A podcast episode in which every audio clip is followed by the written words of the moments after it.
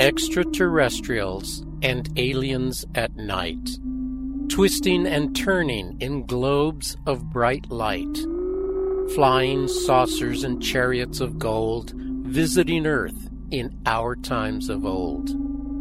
From mankind's folly they come to help save, yet others believe they came to enslave. But what if I told you? Good evening. Thank you.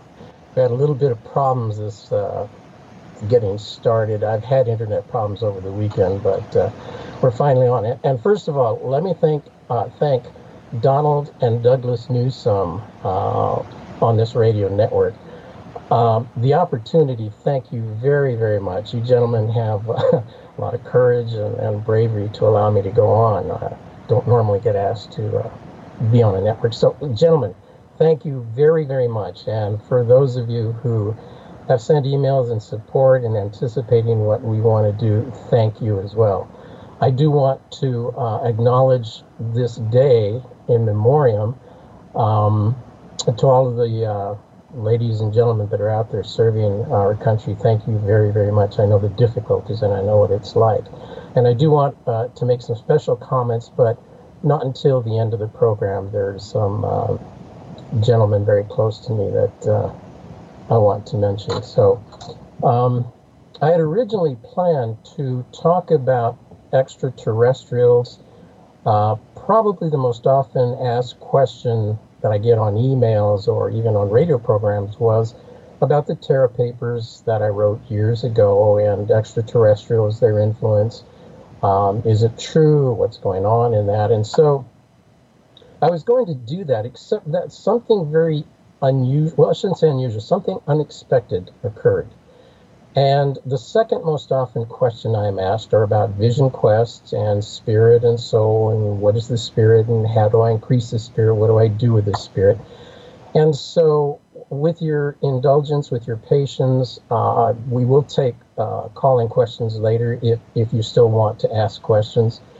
But I want to spend the first possibly 30 minutes giving you a very brief background. It's going to have to be brief because this is something that on a vision quest would take two or three days to explain. But let me very quickly, as, as best as I can and briefly,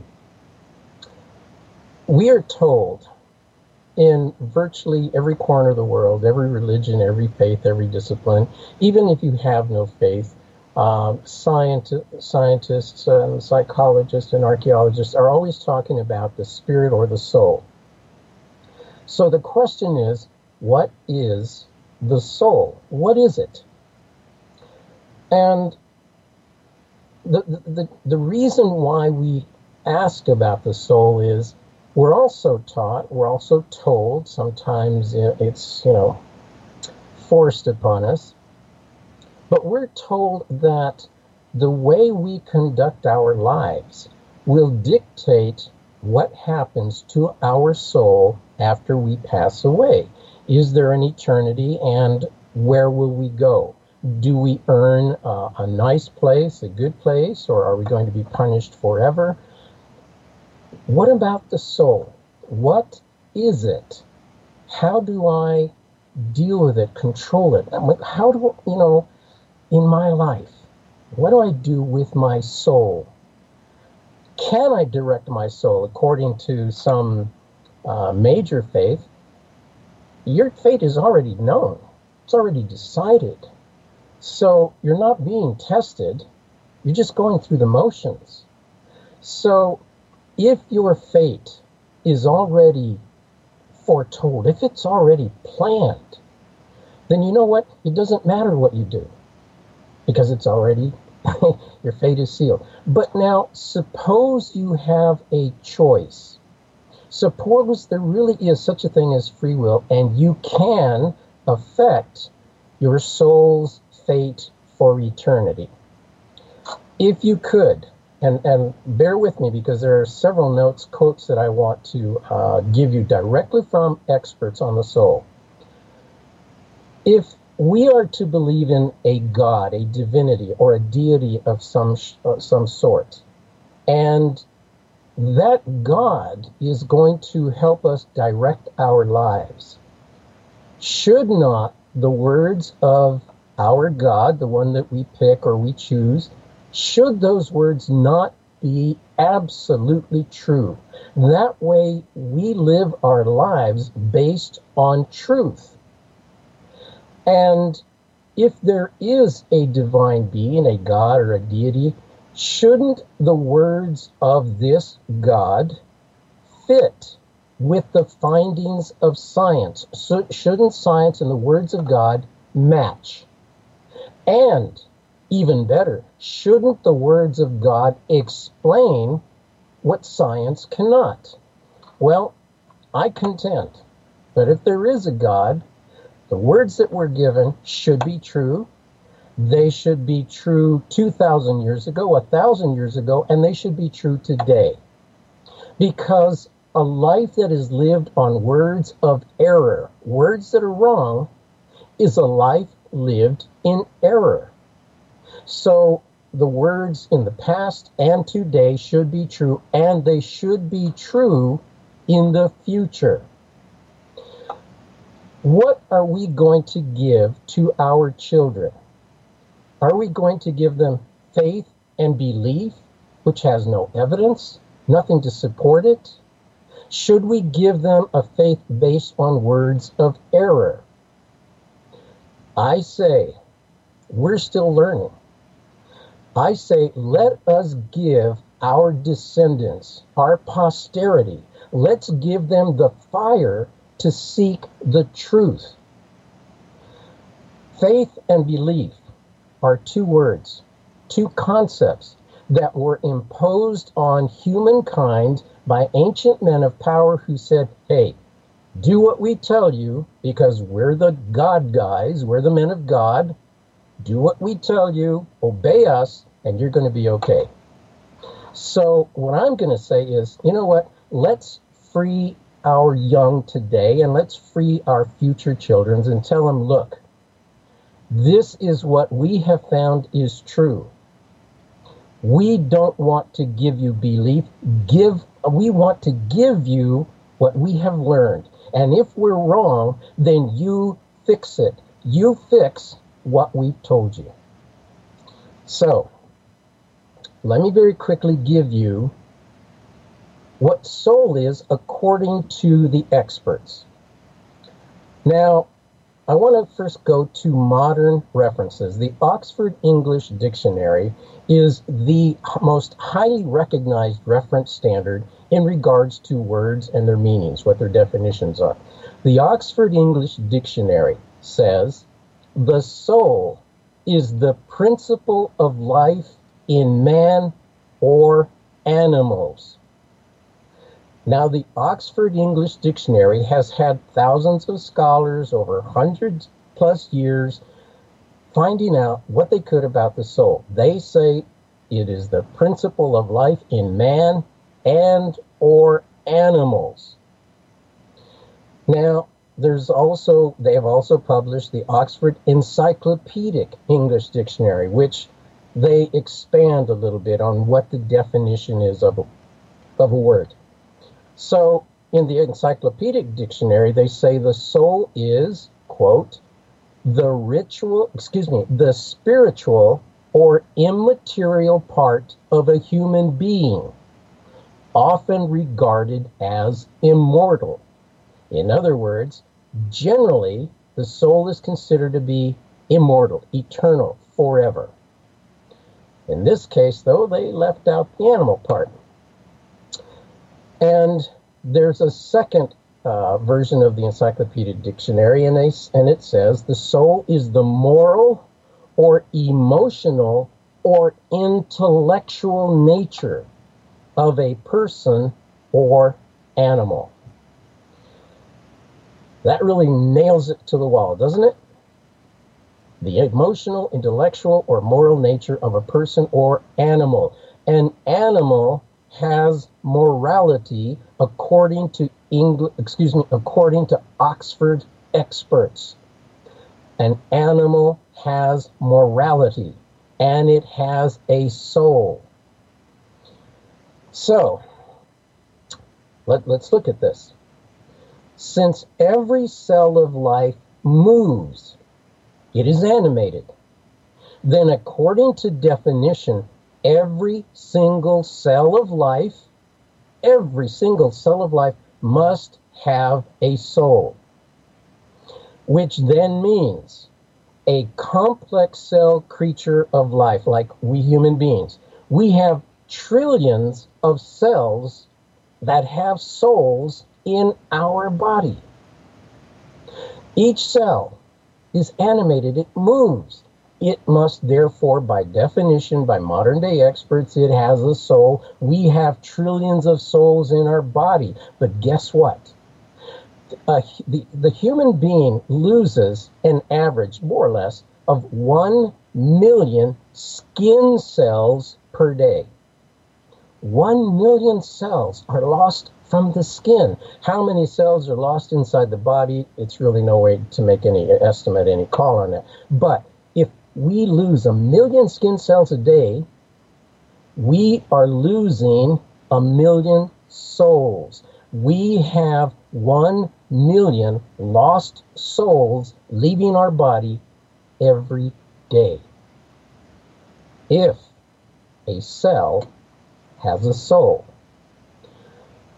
very quickly, um, I'm just going to mention that it's interesting that in Buddhism, the original and the oldest uh, beliefs and practices in Buddhism speaks about the non-self. It's called the Atman.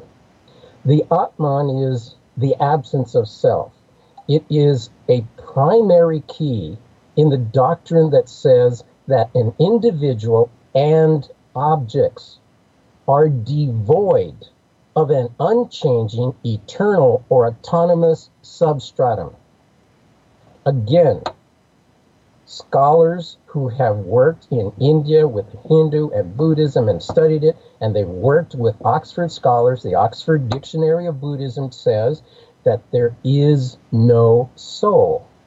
Now, I will grant that there are some modern practices, there are some modern uh, forms of Buddhism that says there is a soul. Okay, that's fine. But the original doctrine, the original principle said Atman, non self, the absence of self, meaning the absence of soul. Here's a good one. In ancient China, they actually describe two kinds of souls. There is the Han soul, H O N, the Han soul, which rises to heaven when someone passes away. But there is also the Po, P O soul. And the Po soul remains with the corpse. So you have two souls, according to ancient Chinese philosophy the Han soul and the Po soul. Now, if any of you are familiar with my websites or the work that I've done, I want to give you a, a, a, a piece of information which for you should be a clue. Where does the word soul come from? S O U L. Where does it come from? The earliest source appears to be a Germanic, maybe Proto Germanic, that's a tough call, a Germanic language, Sula. S E U L A. I hope I'm pronouncing that cor- correctly. Sula, S E U L A. That is the word, the origin of the word, the English word soul. But do you know what the original meaning of Sula was? Coming from or belonging to the lake. If you know my work and you've looked at the website, that has got to be ringing a bell. Because according to the definition of Sula, the original definition, coming from or belonging to the lake, which means when a departed soul leaves its mortal body, it returns to a sacred lake. Thank you. Okay, who would be in the Western world the best expert on the soul? Well, any God guy who has received his revelations directly from the Divine One.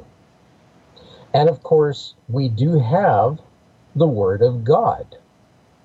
So, what does the Bible say about the soul?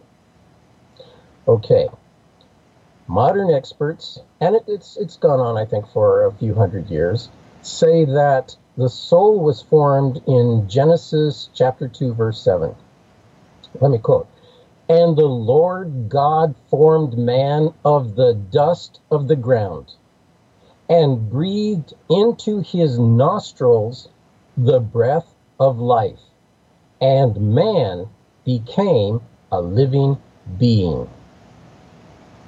That is now generally accepted as when man received a soul. God blew the soul into his nostrils. That's where it came from. Nostrils came first. However, however, listen to what some of the early church fathers, the ones who were there shortly after Jesus, in the early stages of Christianity forming itself, there is a gentleman, his name was Tatianus. He's known as Tatian the, the Syrian. And Tatian the Syrian said, quote, now I'm sorry, this is 160 AD, okay, 160 years after Jesus' uh, death. My apologies for using that word. Tatian said, the soul is not in itself immortal, O Greeks. He was addressing the Greeks. It is not in itself immortal, but mortal. To be sure, if it does not know the truth, it dies. So Tatian is saying exactly what I'm saying. We need to know what the truth is. And Tatian, in the early stages of Christianity, said if you don't know the truth, the soul dies. Therefore, the truth is vital to our existence. Now comes another really, really good friend of mine. Clement of Alexandria, early church father. I mean, beloved, 195 AD. Woman is transformed into man when she has become equally unfeminine, manly, and perfect. It goes on to say, the soul is not naturally immortal. It is made immortal by the grace of God through faith, righteousness, and knowledge. And knowledge from about 1200 BC, when the Bible is the first uh, books of the Bible are, are, said to have been written, Israelites never referred to a soul. The body descended to Sheol, which is their version, their word, their word for hell, and then it went to Sheol and stayed, or the body rose to heaven. In the fourth century BC, Plato described the spirit of man as the psyche.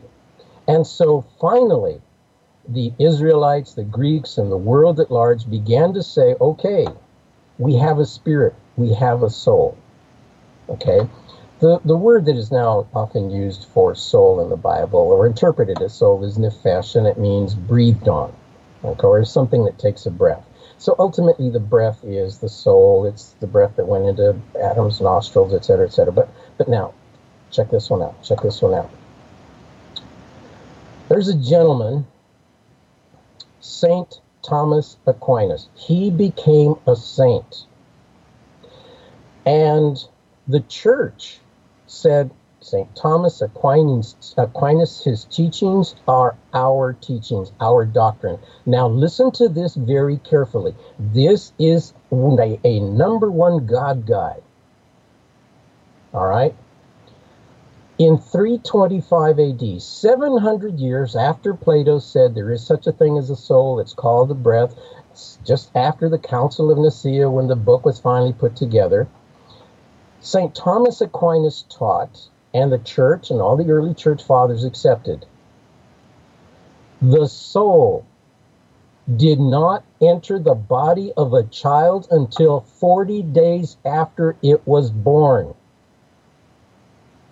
Do you hear this? Saint Thomas Aquinas and the church supported his teaching said the soul did not enter the body of a child until after 40 days. Oh, by the way, that was for a male child. The soul did not enter a female child until 80 days after her birth. A child in the early stages of Christianity was believed not to have a soul 40 days for a boy, 80 days for a girl, but we understand because it's a girl, you know, that's okay. Not only that, here's another one. St. Thomas Aquinas said that male babies come from men with perfect sperm. If he has defective sperm, he's going to have a girl. So, Tommaso de Aquino, St. Thomas Aquinas, said a, baby does not have a soul for 40 days, for a male, 80 days. Now, ladies and gentlemen, why? Why did anyone come up with the concept that it took 40 days or 80 days? Because in the Middle East, the Canaanites, the Philistines, the Israelites, they practiced child sacrifice, buried in a temple, given to the gods in the Tophet or in the valley of Gehenna. They practiced child sacrifice. So you could take a baby, a male, 40 days, not even 40 days old, and you could go and sacrifice him to a god, and God would be pleased. Of course, the Bible when they created it, when they put it together in 325 at the Council of Nicaea, they said, no, no, no, no, we can't have that. So when you read about Abraham taking Isaac to go and sacrifice, Abraham was willing to sacrifice Isaac. But then at the last minute, an angel shows up. Nope, don't got to do it. Just the fact that you're willing to do it says, okay. But you know what? Finish reading that story. There's no mention of Isaac going back with Abraham. The Israelites practiced child sacrifice, and the Canaanites and the Philistines. It was natural to sacrifice. You'll even find in the Bible men who led Jewish armies and they sacrificed their eldest son or they fac- sacrificed for a temple. They practiced sacrifice. But the important point is the early church fathers said for 40 days there is no soul. So, fortunately, Pope Gregory the 13th, he said, No, now, wait a minute. According to the sixth commandment, thou shalt not kill, you cannot sacrifice a baby and you can't conduct abortions. The baby has a soul from the minute it is born. And he said this in 570, excuse me, 585 AD. 585 AD, finally, oh, I'm sorry. Pope Gregory the 13th was the Pope in 1585. For 1500 years after Jesus, for 40 days, a child did not, a male child had no soul, and a, and a female girl, baby had no soul for 80 days. Amazing. Okay. Now, is there anything in science? Because I'm gonna, if uh, if there are any call-ins, you will let me know because there's so much that I want to squeeze in here. Um, and for those of you that are listening, if you would be so kind as to allow me to continue for at least another five to ten minutes, I have so much to share with you. Does science have any evidence that that tells us that there is such a thing as a soul? Well, Sean Carroll, a physicist, I mean, this this man is brilliant, and he said that for a soul to exist, it would have to be made up of the particles and the forces in our 4% universe. In other words, a soul has to be part of our universe if it's going to affect our bodies. It, what he was saying is you can't cause an effect in our 4% universe unless there is a 4% force or material, particle, energy, something. Well, I disagree. I disagree. I've talked about on other programs, and if you've seen my website, we've talked about the dark forces, dark matter, and dark energy. The number as to, you know, how much is dark matter and dark energy in our universe 75% to 70% dark energy, 21% dark matter. But you know what? They don't know anything about it. They don't know anything about it. All they know is dark energy pushes things outward, it motivates, it pushes, and that's probably what's causing our universe to expand.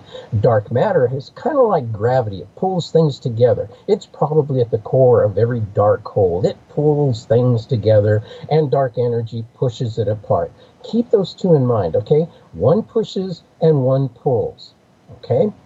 every single moment of the day, every single second, these dark forces run through our 4% dinky little universe, through every planet, every sun, every cosmic cloud of dust, and every human body. A force that pushes, a force that pulls, dark forces, and no one knows, no scientist can actually tell you this is what it does. They affect the cells of life.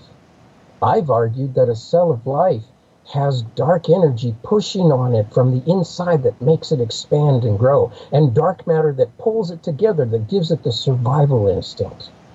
You can find a lot more on my website on uh, morningsky.com and uh, Lost History of Womankind. It affects the brain, etc. But I, I'm gonna, I want to take a break here. I want to give you a chance if you have some questions. But but here's here's what's interesting. If you have followed my work at all, I have, in the last years, I have encountered a group of Udugan elder women who are absolutely brilliant, and they have some extraordinary wisdom stories. And uh, there's a long story behind it, but let me just say that one of the things that fascinated me, that hooked me, was there was one woman who talked about wind horses. Now, in the Udugan sham- shamanic ways, and they're all women, by the way, shamaness women.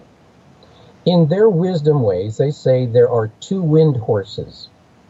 One wind horse can, if you ride, if you are able to mount, if you're able to use this wind horse, will take you into the stars, take you into the heavens, take you into the beyond. The other wind horse pulls you inside and it gives you courage and it gives you strength and survival instinct and it allows you to deal with the world. Isn't that fascinating? One wind horse pulls you away. One wind horse pushes you in. And according to the wisdom stories, they're there. They're ready to help us if we know how to call them, know how to use them. And I am going to argue far too briefly tonight that the two wind horses of the Udugan shamanist women are exactly what science today is calling dark matter and dark energy. The two wind horses are Tengr and Tegr. Tengr will lift you up into the sky, take you into the beyond and into the other world. Tegr gives you strength, instinct to survive and fight, and courage, and able to deal with the environment. So, Tegr, the one who helps you survive this this this world, this universe, can also lead to because it focuses on the inside, it focuses on the self. It can lead to greed. It can lead to to wanting power. It can lead to ignoring other people. It's about being selfish. That's the worst case. If all you do is right, Tegr, you're gonna.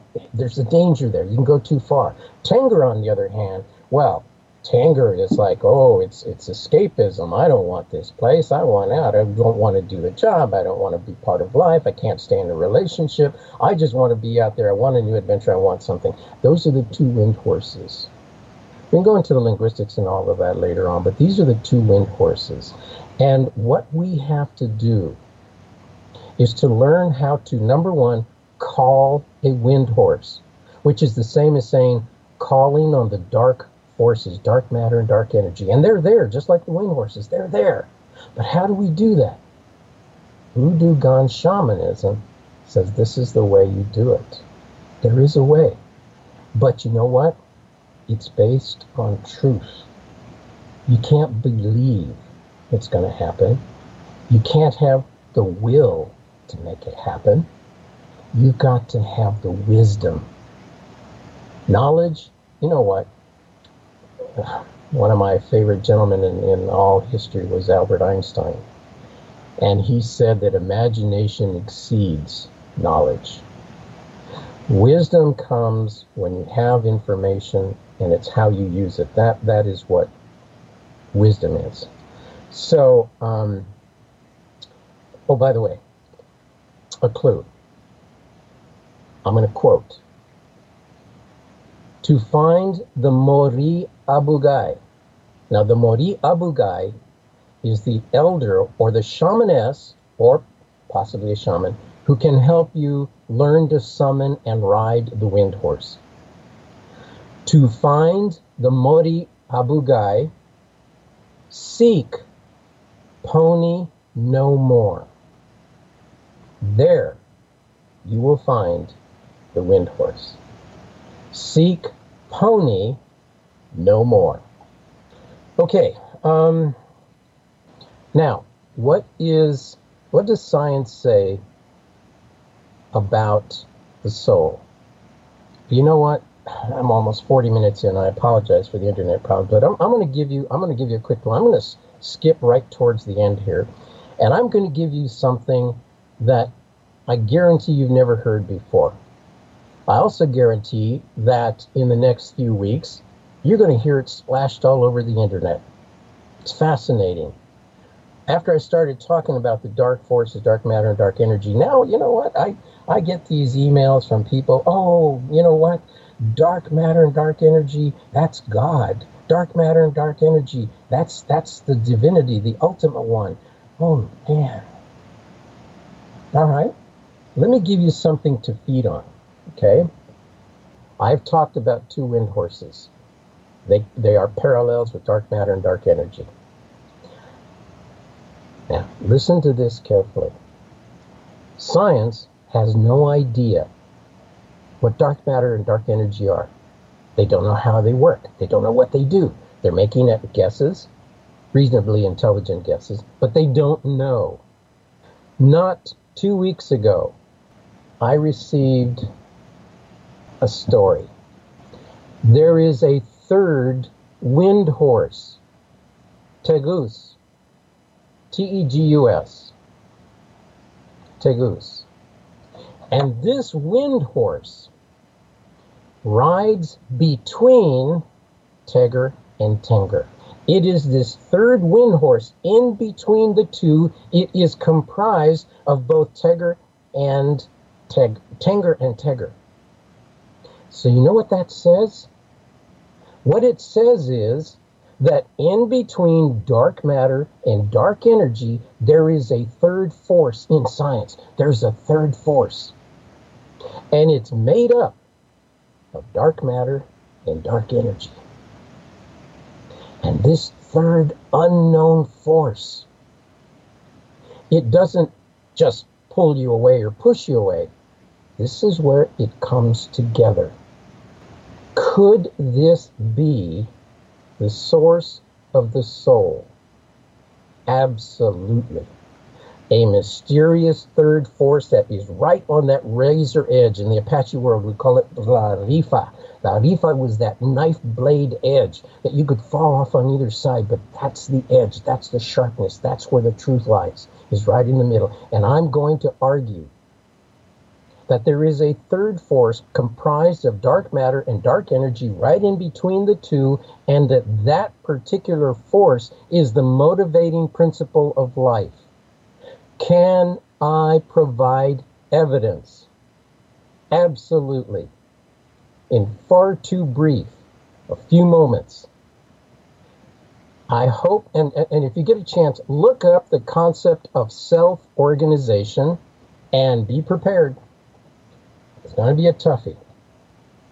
According to science, there is such a thing as self organization. Now, self organization means that when you have a mass or a body of something, I mean, you could have like a cloud, you could have just cosmic dust or a cloud of energy or something.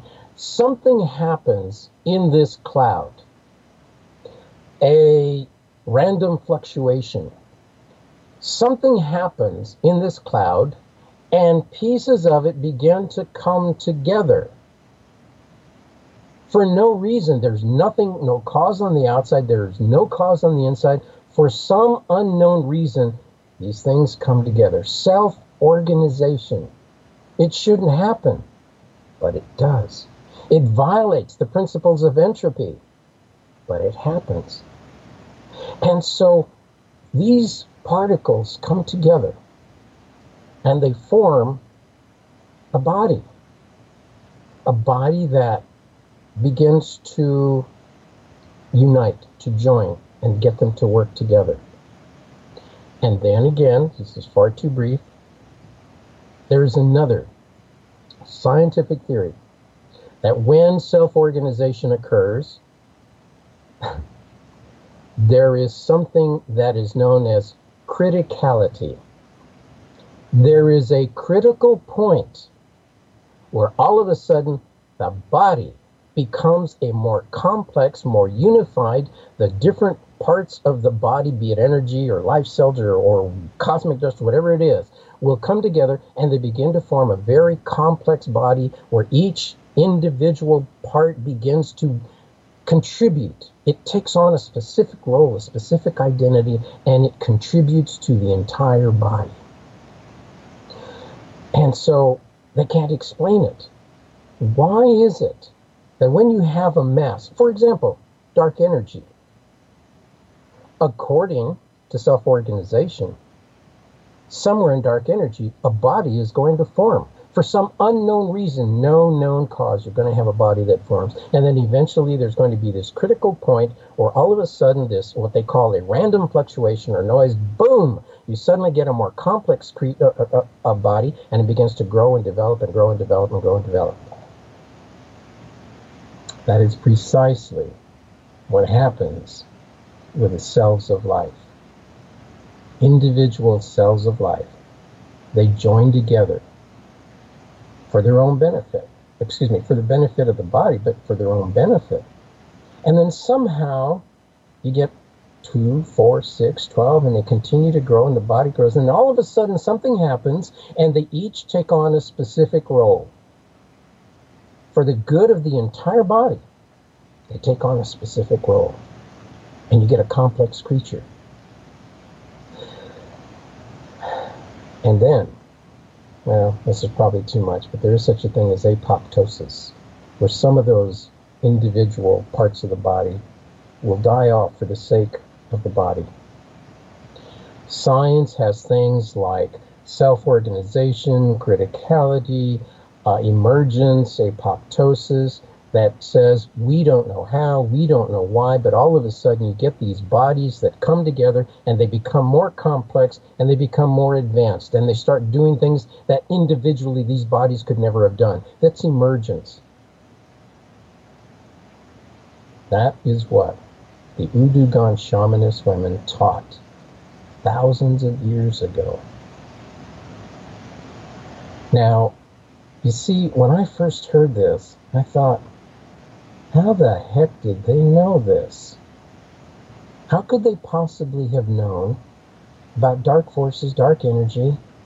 And what's fascinating is that I grew up in the Apache world. I grew up in, my granddad used to tell me, Darren, he would say, you know what, you've got a spirit stallion in, inside of you. There's a stallion that's going to take you anywhere you want to go. The, the widest river, the highest mountain, it'll take you into the stars. But you have to be careful Whatever you feed, whatever you put in your mouth, you're feeding your stallion. And if you keep your stallion and don't exercise it any, any he's not going to have any strength. So the spirit stallion of the Apache fit in with the Udugan, and I'm going, my goodness. And then it fits in with all the physics courses and all the courses that I ever took in the technical sciences in university and have continued to do. How did the Udugan women know these things? You got one of two choices. They were able to go out into space. Maybe they took a ride on a wind horse and they went out there and they saw it. Or maybe there was an extraterrestrial visitor. Either one. Possible. So, ladies and gentlemen, I apologize in advance because I need your help. There is an elder that I need to make contact with. And I'm sure you at the same, you know, in this same time of year, we don't have the funds. Please, if if you can make a donation on the front page of my morningsky.com site, please, you know, anything you can do to help us. We, you know how expensive airplane tickets are. You know how expensive it is to do that. We need more Udugan wisdom. We need more of what they know so that we can make it fit with the science of today so we can hand this to our granddaughters and our great granddaughters and our daughters in the future and to our sons in the future who will take honor and pride in knowing that they're altered females, that they are true Templar Knights. So I need your help. Okay, if you can do that, I apologize. I'm going to be running out of time here fairly quickly, so I also want to let you know that there are a lot of people who are using my name. They are saying I said these things, or they're putting papers up. They said I, I, I produced, or they're saying studies that I just the other day, for example, there's a gentleman. It's just, it, you know, it's funny, it's tragic, but that's the way of the world. He he sent me an email and he said, you know, there's a video on, you know, on YouTube. It's uh, the video She. If you haven't seen it, I've got four or five videos up now. By the way, I had no idea. I'm not a techie. I've never done YouTube. I don't watch YouTube. I'm fascinated. It is an incredible, credible tool. Amazing. But anyway, he sent me an email. he said, Robert, is this you? Is this your video or somebody using your name and goodwill? And I said, you know, thank you uh, for your email. Uh, but yes, it is, it is my video. And he said, great. Would you please put me on your email list and use the address morning sky at blah, blah, blah. He calls and is concerned if someone's using my name. Then he turns around and uses my name, wants to use my name. I said, no, no, I'm not going to do that. I don't want my name being used for an email address. You're going to love this part. That's, that's not the best part. I then received several emails from this gentleman calling me names, raking me over the coals, telling me that I'm not, you know, being helpful to those people who want to learn from me, that I'm lost in the history and don't know modern courtesy. The hypocrisy is just astounding, but that's where it is. Look, look, look, guys. We need the truth. We need the truth. That's the only way we're going to be able to use our spirit in the proper way. All these people that believed in, in the church and they said, oh, you know what? It's the, the, the earth is the center of the universe. They believed it. They took the words of the God guys. They lived it. Not only that, there are those who said, okay, 40 days for a baby, a male, 80 days for a female, and they sacrificed their babies because God guys said it was okay. Now, today, that's about as mortal a sin as you can get. Now, what happened to those people who believed in the God guys? And what's going to happen to the people today that believe in a Bible that keeps saying the wrong things? You know the statement Jesus made I didn't come for peace. You got to hate your mother, hate your father, hate your children, hate your brothers and sisters. He said that. It's in the Bible. look, look, look, look. My apologies. If you like the Bible and you want to believe in it, please do. Uh, relegate this to the rantings and ravings of a uh, of a renegade Indian out there. And I want to take a moment because this is a very special day for me. Um, I would like, after I speak these few words, to spend the last minute or two uh, in silence, and I think you'll understand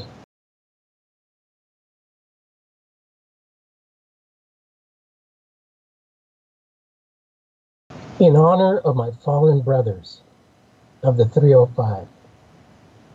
We swore if we survived, we would champion our cause of fire.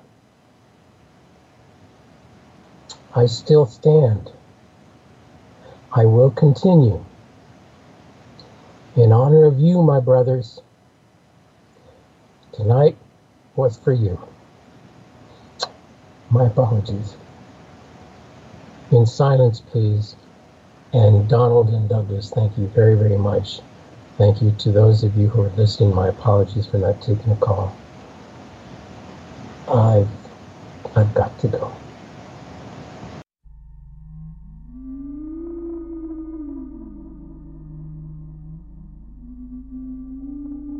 Extraterrestrials and aliens at night twisting and turning in globes of bright light, flying saucers and chariots of gold, visiting Earth in our times of old.